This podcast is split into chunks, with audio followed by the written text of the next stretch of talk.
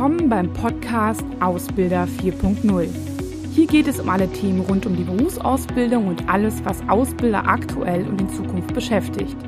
Ich bin Claudia Schmitz und freue mich, dass du dabei bist.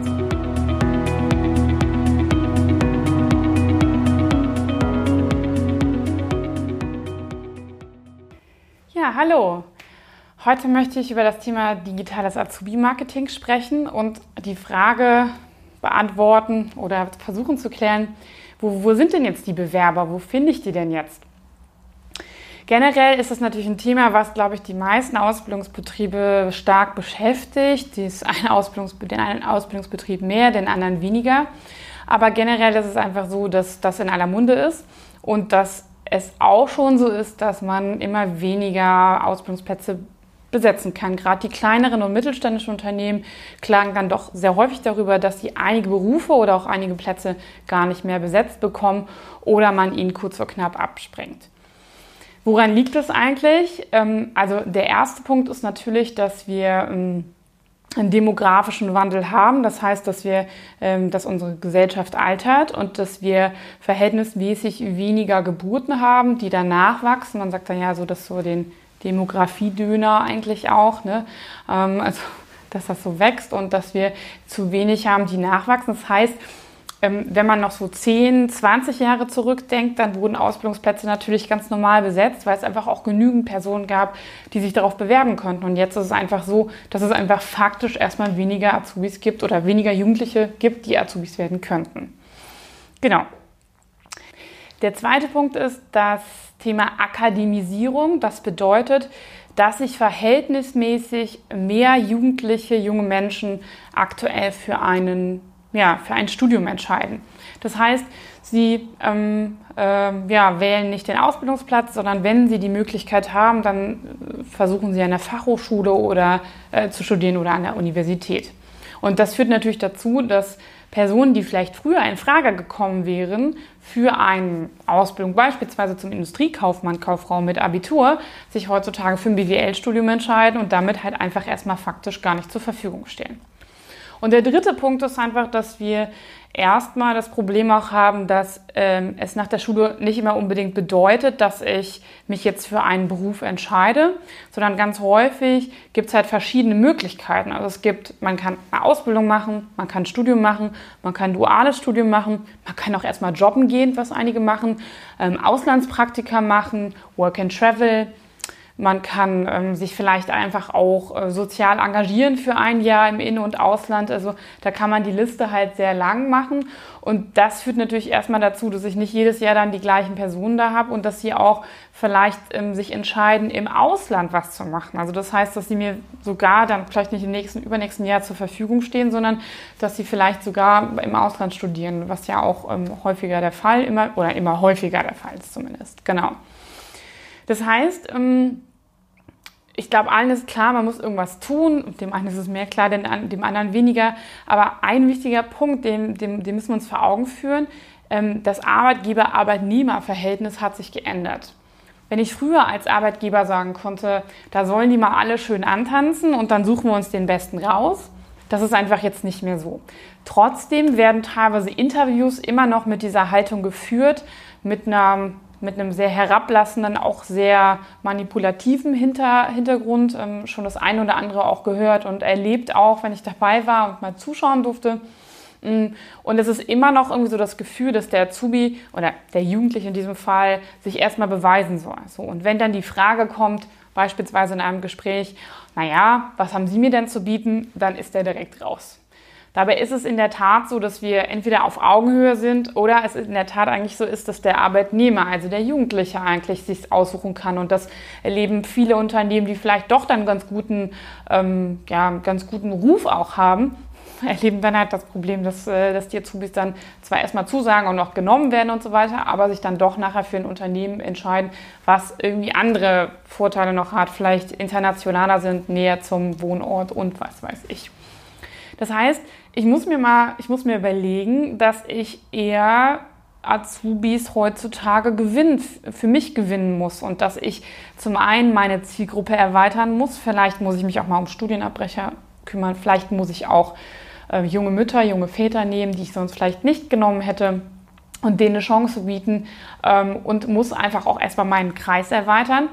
Aber vielleicht muss ich auch an das eine oder andere Stelle mich an die eigene Nase fassen und mal schauen, wie kann ich denn an der einen oder anderen Stelle das verbessern. Wen das genauer interessiert, dem kann ich unser Seminar Digitaler Ausbilder mit dem Schwerpunkt Digitales Azubi-Marketing empfehlen. Ähm, den Link dazu und weitere Infos findet ihr auf unserer Webseite oder unten in der Infobox. Ich möchte aber gerne noch fünf Tipps mitgeben, ähm, was ich denn konkret machen kann. Das Thema Ruf hatte ich gerade eben schon angesprochen. Ich finde, dass ähm, man sich mal umhören müsste und oder sollte und ähm, auch im Internet mal einfach schauen sollte, was habe ich denn für einen Ruf als Unternehmen? Wie werde ich denn als Arbeitgeber überhaupt wahrgenommen? Sind das, finden sich sogar vielleicht schlechte Bewertungen. Ähm, ist mein Produkt vielleicht in dem Sinne gar nicht so interessant? Da haben vielleicht auch das ein oder andere Unternehmen dann auch ähm, ein paar Vorteile, ne? ähm, durch dass sie einfach ein interessantes Produkt haben, was äh, junge Menschen einfach nutzen. Aber vielleicht ähm, hat sich einfach rumgesprochen, dass ich auch äh, mit der ein oder anderen Krise, die es vielleicht auch in der Gesellschaft gab, nicht gut umgegangen bin. Ähm, vielleicht kennt man Tante, Onkel, äh, Vater, Mutter, die dort auch eine schlechte Erfahrung gemacht haben oder die es weitererzählt haben. Also gerade Schlechtes erzählt sich ja leider auch weiter und da sollte, sollte man erstmal anfangen zu forschen. Das zweite Thema ist auch, dass ich finde, dass man ähm, seinem ähm, Unternehmen auf jeden Fall, äh, ja, also dass man sein Unternehmen wirklich nochmal genauer unter die Lupe nehmen sollte, also sich anschauen sollte, welche Ausbildungsstellen werden denn gerade noch besonders gut besetzt, welche nicht. Vielleicht werden alle schon nicht mehr schlecht besetzt. Und woran könnte das liegen? Also wenn ich zum Beispiel einen Unterschied habe, ähm, dann kann ich natürlich mal schauen, habe ich im technischen Bereich fünf verschiedene Ausbildungsberufe und nur der eine, zum Beispiel der Verfahrensmechaniker, wo man wirklich in der Tat nicht mehr so viele Azubis für findet, der wird nicht mehr genutzt. Woran liegt es denn? Liegt es am Ausbildungsimage, also an dem Image dieses Berufs? Ähm, ist den Menschen draußen vielleicht gar nicht klar, was ein Verfahrensmechaniker macht. Also man kann davon ausgehen, dass, sage ich mal, junge Menschen schon wissen, was ein Kfz-Mechatroniker ist. Vielleicht können sie sich auch noch vorstellen, was ein Anlagenmechaniker ist. Aber ein Verfahrensmechaniker, da wird es schon komplizierter. Das heißt, ich sollte mal genauer schauen, gibt es da auch Unterschiede und woran könnte das vielleicht liegen. Dann ist auch ein weiterer Punkt, dass man sich auch nie ausruhen darf. Ne? Also nur weil es in einem Jahr da mal gut läuft, heißt das irgendwie nicht, dass man sagen kann, okay, dann haben wir jetzt ein bisschen was gemacht. Wir haben jetzt, keine Ahnung, eine schöne kleine Kampagne gemacht oder mal ein paar Flyer rausgejagt und dann kommen die schon wieder, sondern man muss stetig dabei bleiben, weil sich natürlich auch ändert und man muss auch seine Azubis mit dazu nehmen. Ne? Also das heißt, sich zurückzulehnen und zu sagen, na ja, ähm, in dem einen Bereich läuft das schon, dann funktioniert es halt irgendwie nicht. Ne? Genau.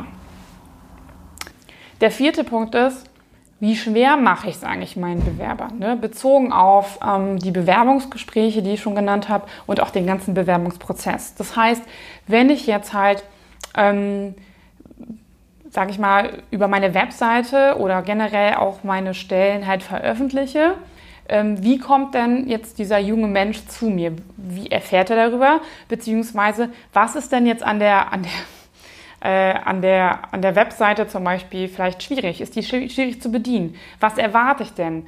Also Erfahrungsgemäß ist es eigentlich so, dass ich mich häufig dann durch ein langes Online-Formular durchklicken muss ähm, oder ich muss halt eine dicke Bewerbungsmappe, also dick im Sinne auch digital schon, aber ich muss Zeugnisse, ich muss Motivationsschreiben, ich muss, ähm, ich muss ähm, meinen Lebenslauf äh, abgeben, ich muss vielleicht noch irgendwelche anderen Themen irgendwie ähm, zusammenfassen. Meistens wissen die gar nicht, wie sie scannen können, weil sie auch zu Hause keinen Scanner haben. Dann ist das schon ein Riesenaufwand. Vielleicht macht man es in der Schule dann ist es irgendwie okay.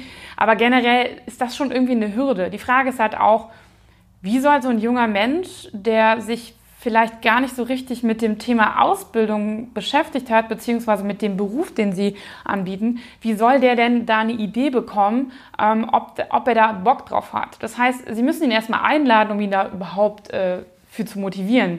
Und deswegen würde ich Ihnen empfehlen, vielleicht diesen ersten Schritt, dass er überhaupt mal zu Ihnen kommt oder zu dir kommt, äh, würde ich auf jeden Fall sehr kurz halten. Das heißt, vielleicht soll er einfach nur eine E-Mail e schreiben mit Name und Adresse, das, was man so vielleicht noch so braucht.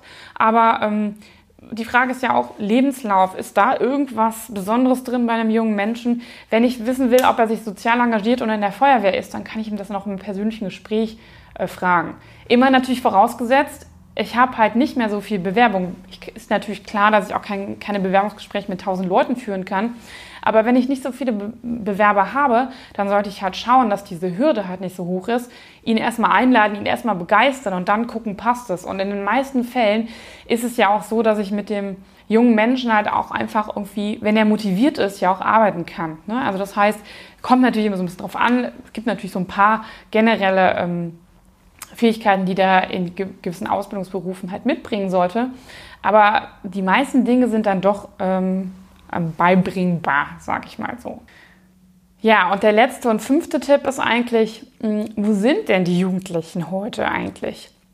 Das heißt, bin ich überhaupt auf deren Radius? Ne? Ich hatte ja schon erwähnt, dass es natürlich ähm, auch so ist, dass, die, dass, dass, dass das Produkt des Unternehmens häufig dazu beiträgt, dass sich einfach einige bewerben.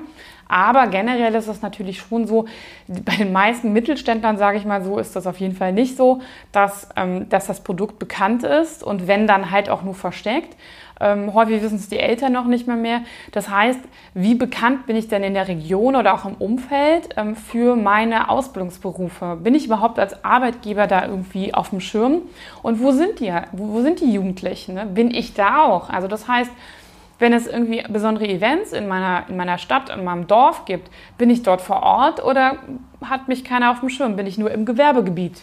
Ähm, bin ich auch äh, online unterwegs? Das heißt, bin ich zum Beispiel dort, wo die Azubis gerade alle sind, nämlich ähm, bei Instagram. Bin ich dort unterwegs und ähm, kann man mich dort finden und erkennen? Ne? Ähm, ist es bei den Jugendlichen generell in den Köpfen?